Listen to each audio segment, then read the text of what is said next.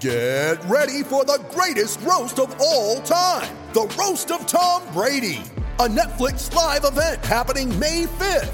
Hosted by Kevin Hart, the seven time world champion gets his cleats held to the fire by famous friends and frenemies on an unforgettable night where everything is fair game.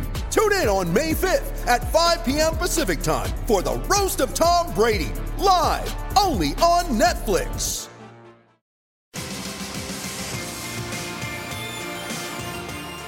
This is Sports Day for Kia, the award winning seven seat Kia Sorento, Kia's large SUV, available now at your nearest Kia dealer.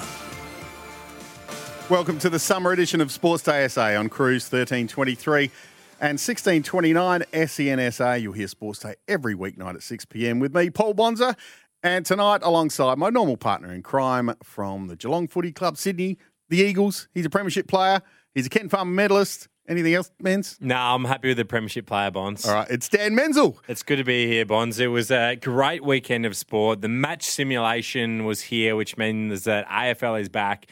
An incredible weekend of cricket as well, which I'm really looking forward to Yes, uh, it felt that everything was right in the world with footy back. Uh, we will talk about those games.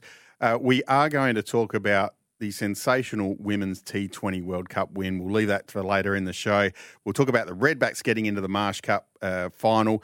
And we have a special guest from the Redbacks, the new superstar of South Yes. Australian cricket, the left arm quick himself with the beautiful mane. It's Spencer Johnson will be joining us. And Kia Top 7 as well. What have you got for the Kia Top 7 tonight, Menz? Yeah, well, we're, we're thinking that with all the AFL teams, or at least nearly every single one, announcing their captains over the previous couple of weeks, we're going to have a look at the top seven captains in Ooh, the like it. AFL since 2000. Oh, I like it. I'm looking forward to that. And you can be part of the show as well. You can give us a call 1300 736 736 or text in on 0427 154 166. Maybe you can get your favourite captain of the last 23 years. Text in who you think and maybe. Uh, yeah, might might be on Menz's list. There's might plenty not. in there. It's a, it's a tough list to do, Bond. So I'll be interested to see what uh, what people think. Hot topic time, thanks to Chatime, the home of freshly brewed tea. Thirsty at Chatime? Explore our ready made signature drink range inspired by Chatime fan faves. Sports Day SA. On Cruise 1323 and 1629 SEN SA. So, Menz, uh, let's have a look at some of these practice come simulation games. Yes, the match simulation game. So, yeah, so we, we obviously had all the games Thursday and Friday last Yes. week. And so it's really hard to break down what happened in these games, who played. But I've got basically a wrap of their first four quarters or their main part that they play with their main team. So we'll start with the first game, which was Geelong taking on Hawthorn. Now, Geelong won that game 20 goals 12, 138, defeated Hawthorn 7 goals 11, 53. We briefly touched on this on Friday, Bonds, that Geelong had a pretty good side in. Hawthorn played a lot of their names as well, but they were no match for Geelong at all. Geelong just got rolling, and Hawthorn, uh, I talked about them being the wooden spooners this year. They certainly look all of that. I wish you'd stop saying that. Cats were scary, though. Yeah, they were. Yeah, they, were and scary good. They they played all of their recruits. Jack Bowes uh, played a half. He looked really good uh, and composed on the halfback flank. Tanner Bruhn uh, had a really good game over the four quarters, and now he spent the most time in the midfield out of any Geelong player. So interesting for those, whether it be for fantasy purposes or whether it be just for Geelong purposes. Uh, he's going to spend a bit of time in the midfield this year. Uh, Ollie Henry as well. He kicked four goals in the forward line, so a massive tick for the Geelong list management crew after their first match simulation game. They'll be really happy with that. The other one that I want to mention is Max Holmes spent 50% of the time in the CBA bounces, so in the centre bounces. Um, so he is one that we heard Patrick Dangerfield say could potentially win a Brownlow one day. Uh, that's uh, some scary things potentially to come from Max Holmes this year. If we go to your Hawks, um, Jai Newcombe looked the best player on the ground for the Hawks. He spent the most time in the middle. He had 66% of time in centre bounces. Uh, and the other one is James Worpel had a pretty good day. Will Day was another one who impressed from Yep. the young guns. So a couple of good young players there for Hawthorn, but uh, completely outclassed against the Cats. What about the Bombers and the Gold Coast? Yeah, so this was a close game. The Bombers won 11 goals 14 80 to 11 goals 9 75. So they played five uh, 25 minute periods Quarters. with no time on. So five uh, 25 minute quarters, if you will. Um, I touched on Jai Menzies having a really good game. Uh, Darcy Parish spent a lot of time in the midfield, and Will Setterfield from uh, from Carlton. Yes. He spent a lot of time in there as well. So it'll be interesting to see how he goes in, in getting a good crack at that, that this year. Uh, for the Gold Coast, um, here's a young player for you to keep an eye on. Bailey Humphrey is the one who put his name up for round one selection. So there's no Touk Miller. He has just tweaked or he's done a hamstring. So they expect him to be there for round one. But it's concerning this late in the piece in preseason to be out with a hamstring and probably not going to play a, a preseason game. Richmond and North Melbourne. Not a bad game. This I watched this. Yeah, no, it was. Uh, I think Richmond uh, looked much classier and they probably could have won by more, but North Melbourne be very happy. Richmond, 11 goals, 9 75, defeated North Melbourne, 10 goals, 13 73 in their four 25 minute quarters. So, uh, some really good signs from the Kangaroos. Harry Sheezel was very clean. He kicked three goals, uh, the number three draft pick from last year. He's going to be a player. Oh yeah, absolutely. Wearing the number three too. Looked uh, looked yeah straight away. Looked ready for AFL footy. He did. Uh, Will Phillips and Tom Powell look really good. Now, it's great to see Will Phillips uh, play and play well. He spent 66% of the time in the midfield. The other one that surprised me was Cam Zurhaar spent 66% of the time in the midfield too. So Clarko might be going, all right, well, I see a little bit of him, not just in the forward line, but he actually can maybe play like your Jordan De Goey, your Dustin Martin, those guys who spend a bit of The time bigger in the body. midfield, bigger body, uh, that can really help us in the midfield, but also in the forward line. If we look at Richmond, uh, Tim Taranto looked extremely good. He kicked three goals from the midfield. Uh, he is one for fantasy, but also one for uh, just to watch out for this year. He's going to be very good for them, as will Jacob Hopper. They always spent 70% of the time in the midfield. And the other one is Dion Prestia. He only played three quarters, but he was there, which is really important for the Tigers because when Dion Prestia plays, Richmond usually win. Brisbane and the Swans. Yeah, look, Sydney had a couple out here, but Brisbane looked ultra impressive. Brisbane, 15 goals, 9, 99, defeated Sydney, 8 goals, 6, 54. Four quarters there was played. Jack Gunston looked really good. He kicked three goals. Cam Rayner was pretty good on the half back line. Uh, Josh Dunkley, solid as well. So they'll be really happy with the recruits that they brought in, Brisbane. Uh, for Sydney, um, Errol Gulden was their best, and he played really well, and it was in the midfield. So I know that you like uh, uh, like Hollard and a couple of players potentially for fantasy bonds. Here is one, Errol Gulden. If he stays in that midfield inside the centre square, he will have a massive season. Um, Chad Warner was good again, and James Rowbottom. So, but Brisbane's extremely impressive in this game. Carlton Collingwood uh, had a good game in front of a big crowd too at Ikon Park. Yeah, it was. Carlton won 12 12 84 to Collingwood 11 8 74. Uh, Paddy Cripps rolled his ankle. It should be fine, but just some slight concerns there. Um, but the one for mine was Nick Daicos. He spent 50% of the time in the midfield. He was the best player on the ground. Uh, he looked extremely good. They've got Tom Mitchell there as well. Um, but Carlton, some good signs. Melbourne and St Kilda. Yeah, look, this was uh, six 25 minute quarters for your bonds. Um, Melbourne, 16 goals, 9, 105. Ultra impressive. Defeated St Kilda 6 10 46, who looked really poor. So, uh, Gawn and Grundy, it started pretty well, with that combination. Uh, Clayton Oliver was very good. Angus Brayshaw on the half back line looked good. And Kozzy Pickett spent 41% of the time inside the centre square. So that is interesting. It is very interesting. He looks very fit too. He does. Kozzy. He he he. Look, we touched on it with Shai Bolton playing that sort of role. Um, he could do that for them. Steele and Crouch are in the middle for St Kilda, but um, there's some concerns there. Uh, Jack Billings, unfortunately, is going to be out for a considerable amount of time. We've touched on Jack Hayes and uh, King missing time as well. So, uh, not a great start for Ross Lyon down at the Saints. Crows played Freo while we were on air last Friday. Yeah, they did. And the Crows, uh, Freo got off to a really good start, but Crows really um, reeled them back in and ended up winning that game. 12 goals, 5, 77, defeated, uh, defeated Fremantle, sorry, 10 goals, 6, 66. Um, the one that stood out the most was Izak Rankine. He kicked three goals and he spent time in the midfield as well, which was really interesting to see. Um, he looks like he's going to live up to the hype. Let's hope. Let's hope so. That that's uh, yeah. Crows, good, Crows supporters, they'll be happy. West Coast and Port, Port, Port, Port supporters not as happy. Yeah, not not as happy. Um, West Coast were good. 13 goals, 6, 84 to Port Adelaide 11, 10, 76. We spoke um, with our, our WA uh, correspondent last... Mark Duffield? Yes, last Friday. And he said that Elliot Yeo was airborne and he was the best player on the ground. He looked extremely good, Elliot Yeo. Um, Horne-Francis was good for uh, for Port Adelaide, and so with Connor Rozee. Um, but uh, yeah, look, they didn't look uh, as good as potentially uh, the fans would have liked. I think the Crows would be rapt to see Sam Berry up and running. Harry Schoenberg looked good for them as well.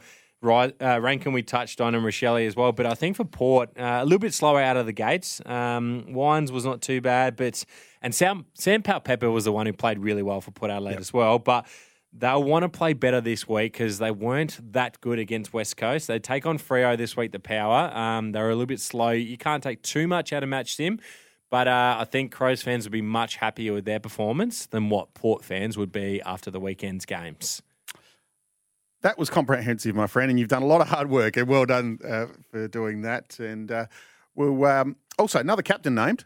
Yeah, we do. We have Patrick Dangerfield named um, from uh, for the uh, Geelong Football Club, so he will captain. Um, he will captain Geelong, and Tom Stewart will be the vice captain. I think we have a caller uh, on the line. Bonds. We've got Troy from WA. Um, he wants to have a chat to us. Uh, Troy, what do you got for us?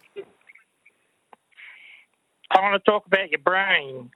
Oh, concussion. Is that what you're alluding to? Yeah, mate. Um, as you probably got the gab over the summer period, boys, I'm, no, I don't mind cracking a joke and stuff like that, but this concussion and Sam Fantasia can verify this, and probably the listeners that have been here for quite a while. Concussion is one of my pet hates that the AFL, as far as I'm concerned, have done absolutely nothing with. Um, now, I'm not going to ask you, men, because you got the player code on you, but that's fine. Um, 1995 was the first paper they had about concussion, and 28 years later, they've done very little. Now, people say once you go over the white line, you accept the risk. Yes, okay, you accept the risk if the game is played within the rules. That's the first step. Now, the second step is um, when they get to the tribunal and when they get to the appeals, get rid of these bloody KCs, these king, king councils, councils now they call them. Get rid of it. They're, they're just there to protect the AFL and their brand. And boys, you you blokes know. Have a look at Paul Seedsman, and there's another player, ex AFL player, Johnny Platten. You just go and ask them what it's like to have concussion and issues afterwards, you know. And the, they, with the penalties, money's nothing. You've got to suspend them and send the message early in the season.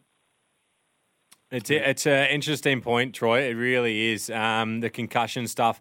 You're right with Seedsman and, and Platten, obviously, as well. It's scary what it can do to you, and I, I think we're still years away from knowing the real extent of CTE and how much that is prevalent in AFL. We've seen it in the NFL bonds, and the NFL – for a good 10, 15 years really swept it under the rug and, yep. and tried to um, not actually allow the findings to come out. And as a result, the lawsuits over there are massive. And so I think the AFL is learning from that, but there's still plenty of work to be done. It's an issue in our sport. Uh, the hot topic was brought to us by the Kia Sorento, the award winning seven seat Kia Sorento.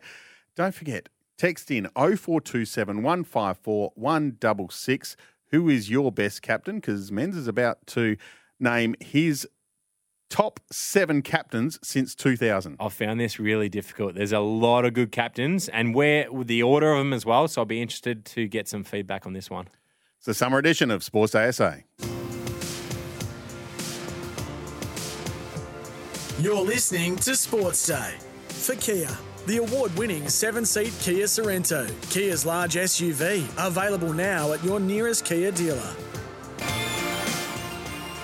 Welcome back to the summer edition of Sports ASA on Cruise 1323 and 1629 SENSA.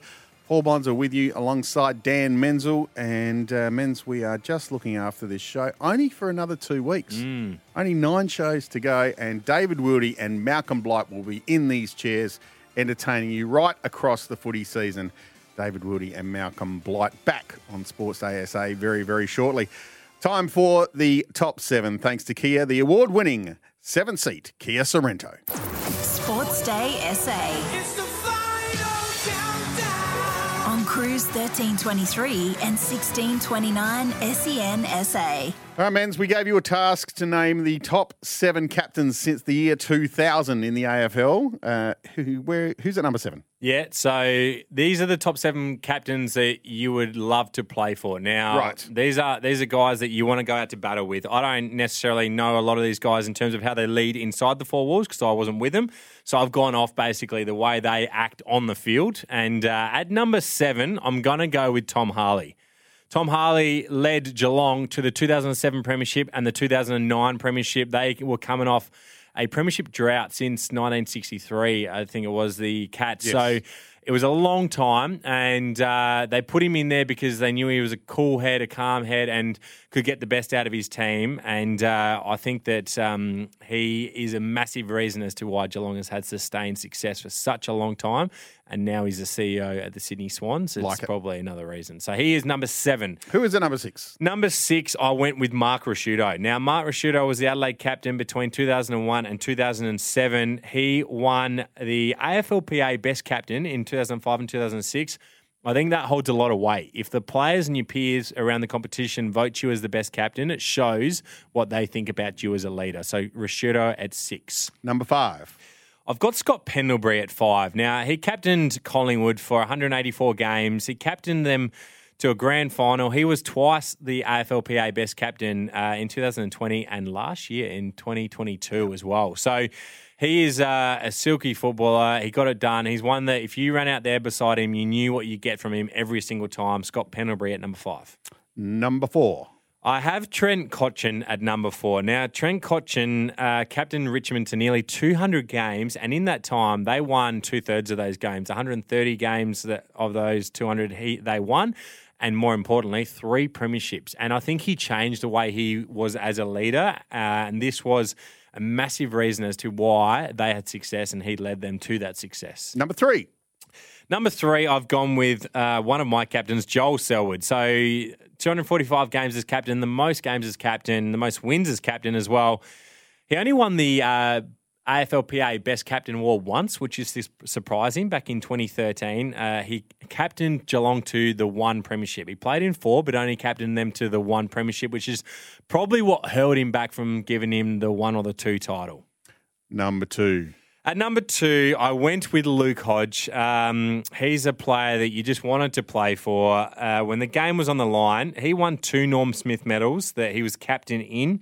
Uh, he captained them to four grand finals, and three of them were premierships. Luke Hodge is as hard as they come. He's as much of a leader that you want to play with out of anyone, and I found it hard not to put him at number one. But he only has won the best captain from the AFLPA award once, which is why I didn't give him the number one spot.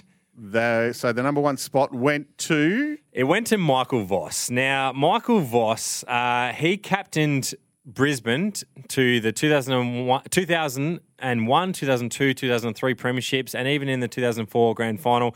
He got awarded the AFLPA Best Captain four times, which was 01, 02, 03, 04. That shows what his peers thought about him. His last 10 minutes of the 2002 grand final, when he controlled the game, he took it from the 50 50 to getting them to win the game probably should have won the Norm Smith as well. Uh, he's the reason. That is the reason why I gave him the best captain of the last 23 years. Bond, your thoughts on Michael Voss, Voss at number one? Oh, look, being a Hawthorn man, Hodgie, I would put him number one. That's, but that's just just my bias. Uh, that was thanks to the award-winning seven-seat Kia Sorento, Kia's large SUV, available now at your nearest Kia de- dealer. Um, look, I, I think it's really good. I'll just go through them again. Yep. Uh, it's Voss at one, Hodge, Selwood, Cotchin, Ricciuto, Pendlebury, and Harley. And I reckon there's uh, probably 10 captains over that period that have I would have loved to have played for. Jonathan Brown. He's another one that missed, but um, yeah, some great captains over the past couple of decades and a bit. Yeah, it's a really interesting topic. If you want to text in your favourite captain, 0427 154 166. So coming up on the show, From the successful Redbacks on the way to a Marsh Cup final, it's the man with the lovely hair, Spencer Johnson.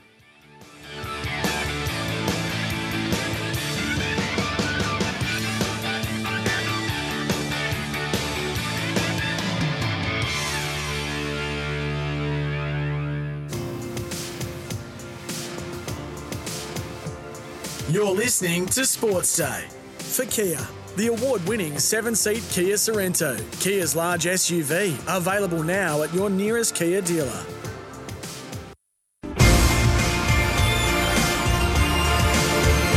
Welcome back to the summer edition of Sports Day SA on Cruise 1323 and 1629 SENSA.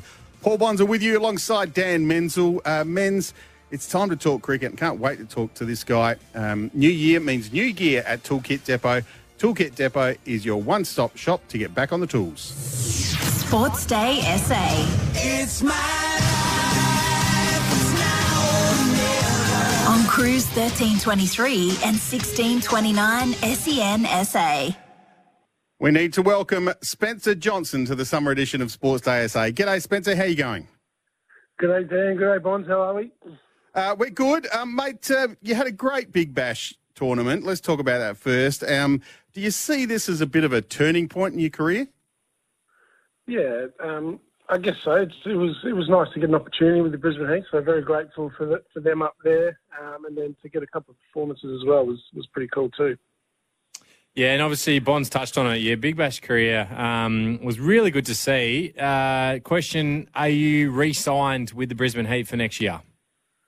Uh, yes, I, originally signed a two-year deal, so I've got, I've got another I've got another year to run there. So um, looking forward to getting back up there next year. I have no doubt. I'm sure if you hadn't signed that two-year deal, you would have no doubt had that in front of you anyway. With uh, such a good tournament, so um, let's uh, let's touch on that. The form with the Brisbane Heat. You guys were, I think, maybe one and five. You're on the bottom of the table, and then to come all the way through and play in the final, um, it must have been a, a bit of a whirlwind. Yeah, it was we. Yeah, I guess we got those Aussie boys back, and we, we just literally had had a nice ride into the to the finals. And um, momentum's a big thing, especially in Big Bash cricket with games being back to back. So um, yeah, it was nice to get a couple of performances. I think part of your success there and then leading into being selected for South Australia was a lot of noise from the commentators. All of a sudden, there was this left arm guy with the flowing locks bowling at 145, and everyone just stood up and noticed. So, uh, look, pat on the back to yourself. Uh, it was a, a great tournament and great to see to see you get some success. I want to ask you: You've been on the Redback squad since 2017, and up until now, you haven't been able to break into the side. Do you think there's any reason for that? Well, yeah, initially there was a few injuries along the way, and um, probably building the last three or four years to, to get my body right to play Shield cricket. Um, it's not it's not that easy running out uh, playing four day cricket. So um, yeah, played a couple of sec 11s last year, and uh, yeah, now we're here, and body's body's feeling good. And um, as a 27 year old, you I'm probably hopefully in the prime peak of my career.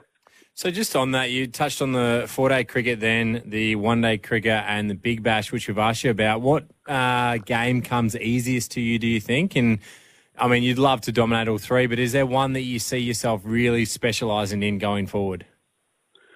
Um, yeah, I love the red ball stuff. We everyone sort of strives to play Test cricket, so Test cricket is obviously a, goal of, of mine and most most people. Um, so the red ball stuff is uh, where it's the pinnacle, I guess. Um, and for me, it's probably the one I most enjoy, to be honest.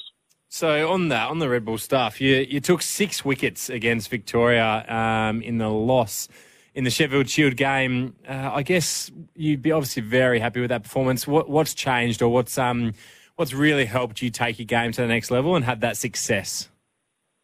Um, well, I, I guess being back in helps. Like, yeah, I went up north and um, blokes like Uzi and Marnus and the coaches up there were really, I guess they, you, you feel valued up there, and um, now I've brought that back down here, and um, obviously having a bit of success for South Australia, which is nice as well. Uh, but it's just sort of the, that confidence that the, the players and coaches have, um, I guess, given me. We spoke to your good mate Daniel Drew uh, a couple of weeks ago, and he presented you with your South Australian cap, a special moment to get your cap from Drewy. Yeah, absolutely. He's we've he's obviously one of my best mates. We play West Torrens together, um, and for him to, to give me that, that red cap was a very special moment for me and also my family as well. It's good to see the uh, Redbacks having some success. We've obviously got the Marsh Cup final coming up against WA in Perth, and the Sheffield Shield is still up for grabs. So we'll start on the Marsh Cup. Uh, you must be really looking forward to the opportunity of bowling at the WACA.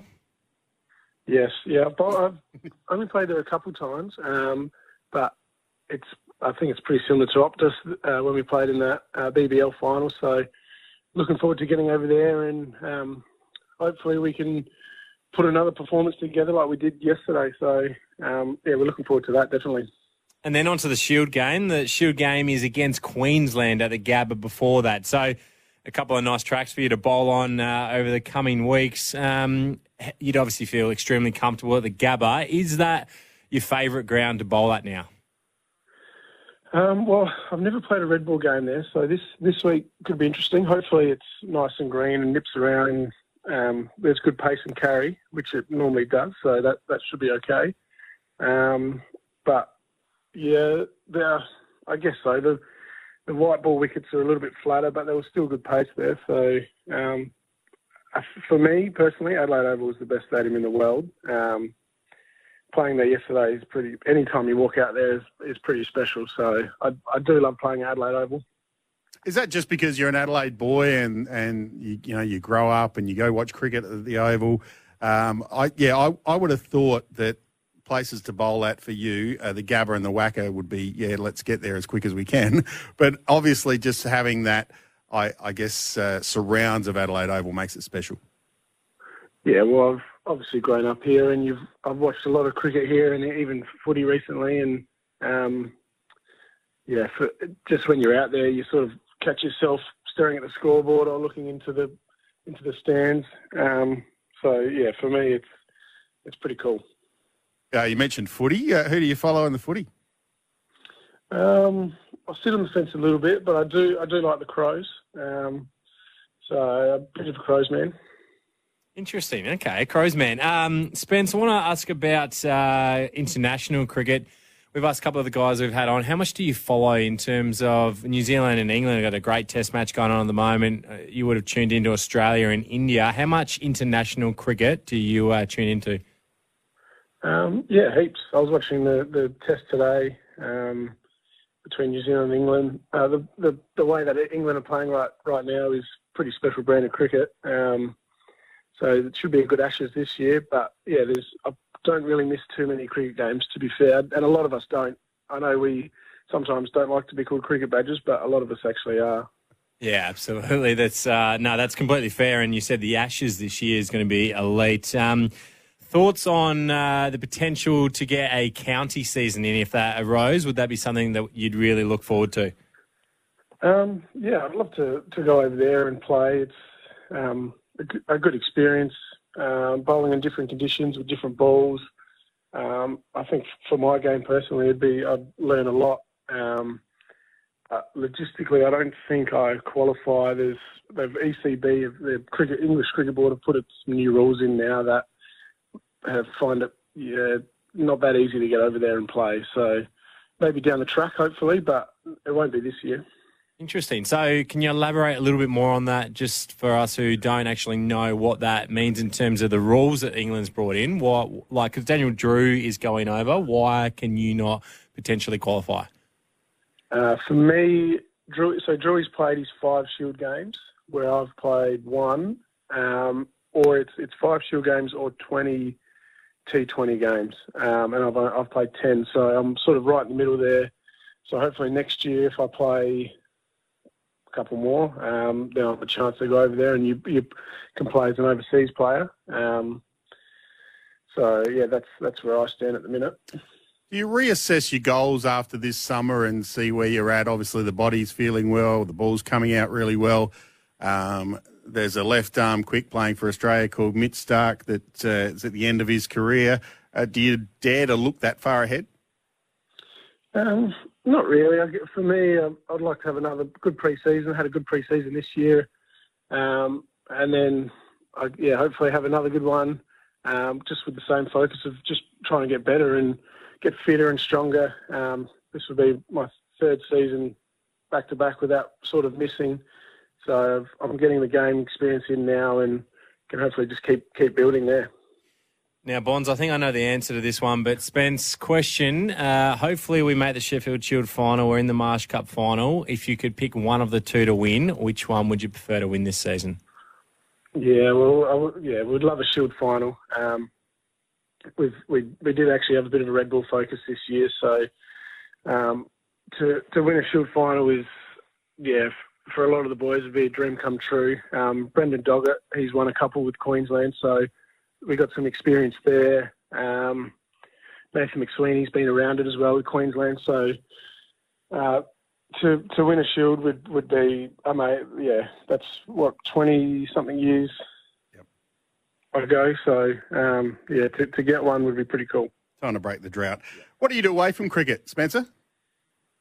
Um, at the minute, not a lot. I've uh, I've just come back from Queensland, obviously, but before uh, I was in before was uh, went up to the Big Bash. I was sort of helping my brother. We've we've got a bit of a turf business that sort of keeps us busy a little bit, but um, cricket's sort of taking over now, which is which is pretty cool. But I don't don't mind my turf. Spent a bit of time working for Trent Kelly. Um, he's got a turf turf business, so um, he's he's looked after me there, which is very, very grateful for.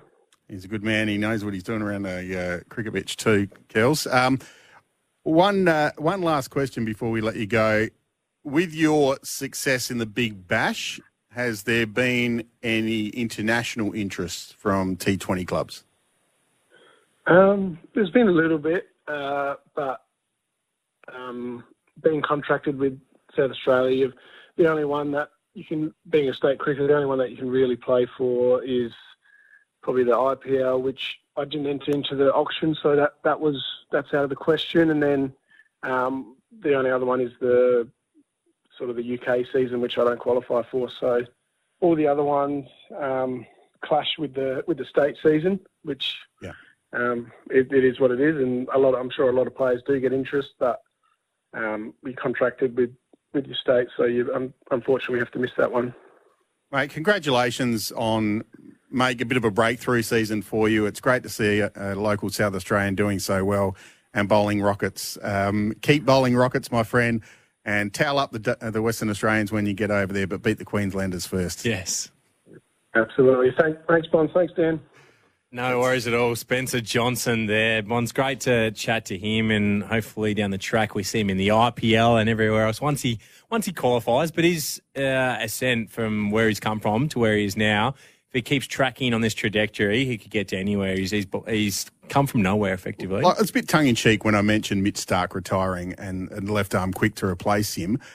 Uh, you've seen players before just come from nowhere. Yep. Todd Murphy's a, a great example of that, where he's come from a one season, one good season of Shield cricket, and all of a sudden he's playing for his country. So well, we talked about turf. Nathan Lyon's probably a great example of coming from um, working on the pitch to actually then being groundsman. part of the being a groundsman and then walking into the team. So things can change pretty quickly, and we saw that with how Spence started the tournament in the Big Bash to how he finished it in the Big Bash final. So uh, it's a big thing for Spence coming going forward. Great chat with uh, Spencer Johnson from the Redbacks, and let's keep talking cricket. Thanks to Tyre Power.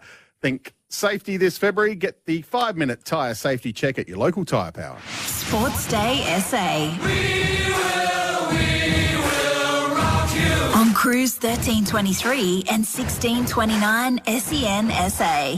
Now, Dan, you asked me on Friday, is there a better team in the world than the Australian women's cricket team? The answer is no, there isn't. That is definitely answered after last night. Um, they were challenged again in South Africa playing at home in front of their crowd. Uh, it was a good crowd as well yes. in, in Cape Town. Uh, they certainly got behind them, the uh, South Africans, and it uh, yeah it was a really good final. Uh, Beth Mooney was she's had back to back sensational World Cup finals and uh, a really good win for the Australian cricket women's cricket team. um, I was listening to Whateley this morning, and he said that Beth Mooney, her last four major um, finals, yep. she's gone some- 70, 60, 60, 70. It's, yeah, a big time player. She really is. So we, we batted first, as we did uh, last time in 2020. And Australia made six for 156. Beth Mooney, as we touched on, 74 from 53. She just anchored the innings brilliantly. Uh, Alyssa Healy came out, made 25. Ash Gardner looked incredible for her 29 before getting out. Um, South Africa bowled reasonably well. And uh, so six for 156. Uh, Australia was on top, but South Africa was definitely in the game. Uh, Adelaide striker Laura Wolvaardt made 61 for the South Africans, but they fell short, six for 137. So 19 run winners, the Australians, and uh, packed stadiums at the uh, Newland Stadiums, which is what we said in Cape Town at the start. And it's three in a row for the Australian women's cricket team. Their sixth T20 World Cup trophy. Incredible. It is. Let's have a listen to Jess Jonassen after the game. Oh, yeah, you can't go into a World Cup or a, a final not thinking that you're going to lift the trophy. Um, I mean, to South Africa's credit, they took it right to the end, and um, the crowd here was absolutely amazing. Um, even though they weren't necessarily going for us, it was an incredible atmosphere and um, something that's really special to play in front of. Amazing, isn't it? It, it really was. And I think if you go through their team, you can understand. And I, I was watching it last night and thought, how are these girls going to lose this with the lineup they have? They've got Mooney and Healy at the top. Then instead of bringing in Meg, Meg Lanning at three, they brought in Gardner. Um, then they brought in Harris before they brought in Lanning. And then um, Ellyse Perry comes in at six and barely has to do anything. And she barely does anything in the game. Yeah. And she's arguably the best player in the team.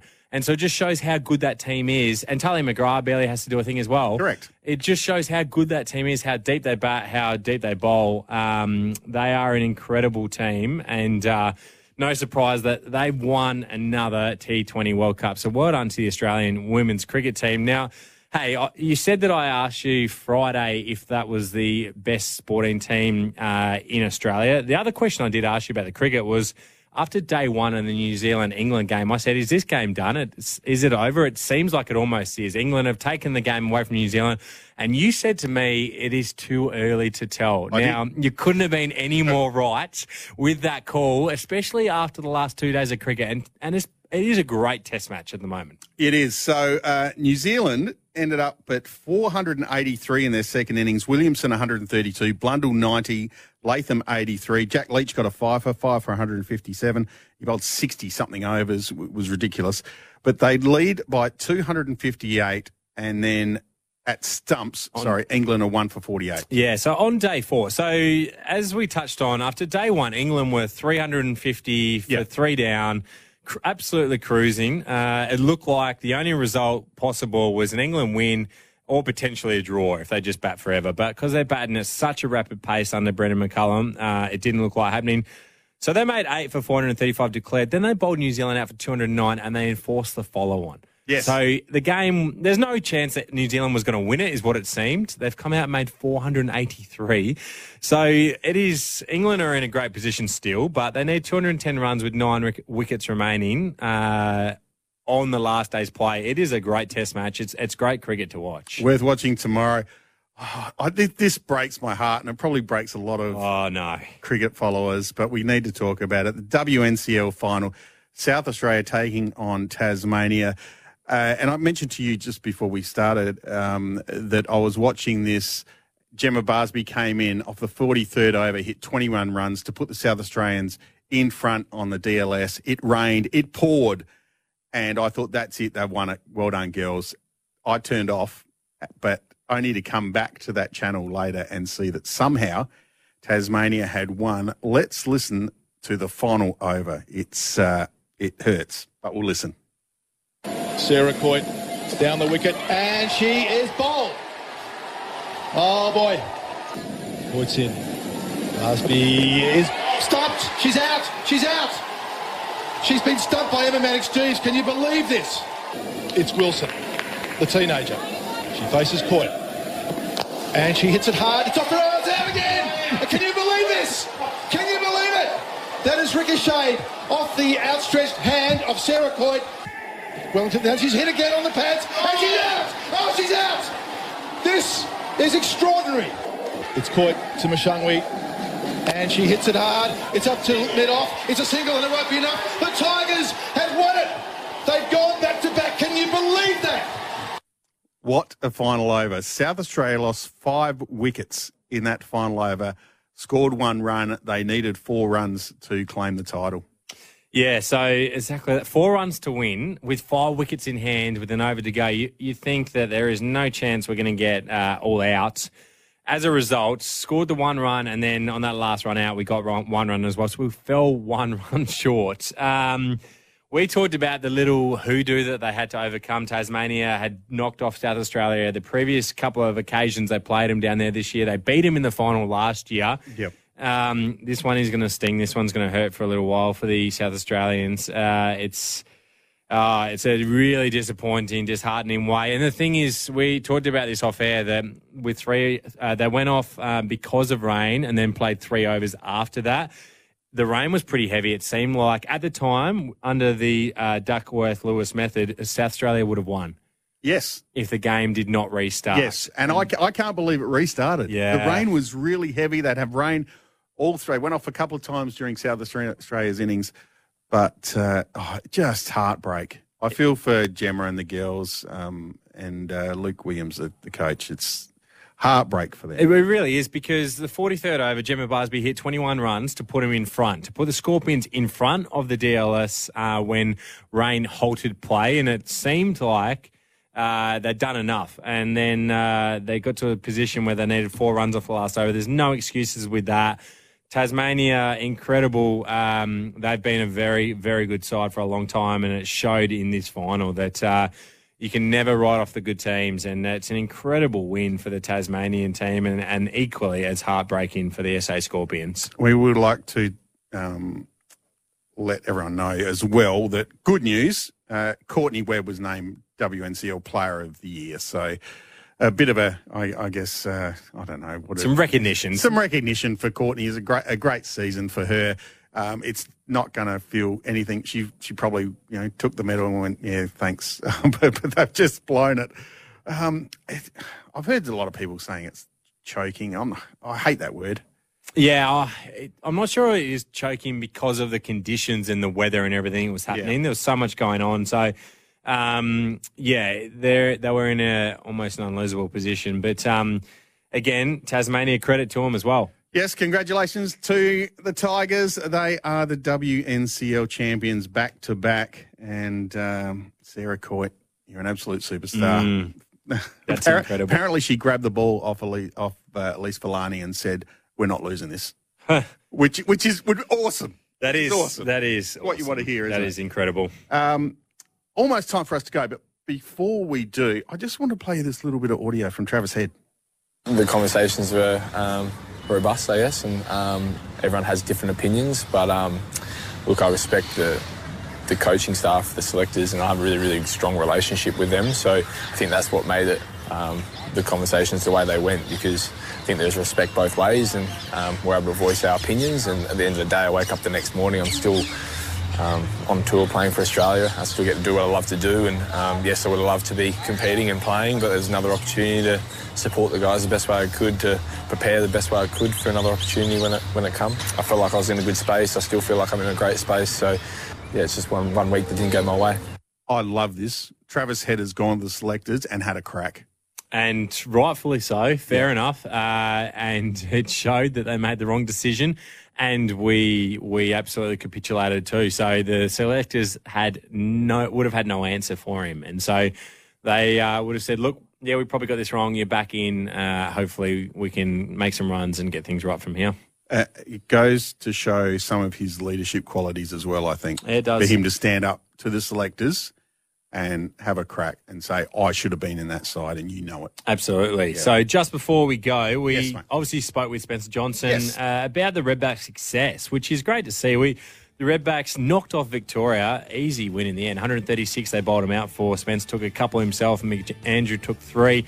Two for 137, chased it down well with Henry Hunt making 63. So the Redbacks will take on WA in Perth on Wednesday, the 8th of March at the WACA in the Marsh Cup final. So WA been incredible all year, but hopefully we can go over there and get some silverware. Wednesday week. Thanks for listening, everyone. It's been a, a great show. Uh, thanks to Spencer Johnson.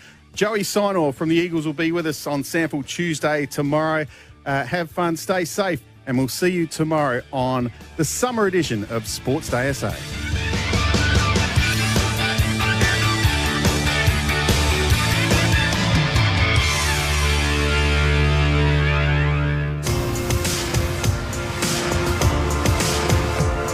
You're listening to Sports Day for Kia. The award winning seven seat Kia Sorento, Kia's large SUV, available now at your nearest Kia dealer.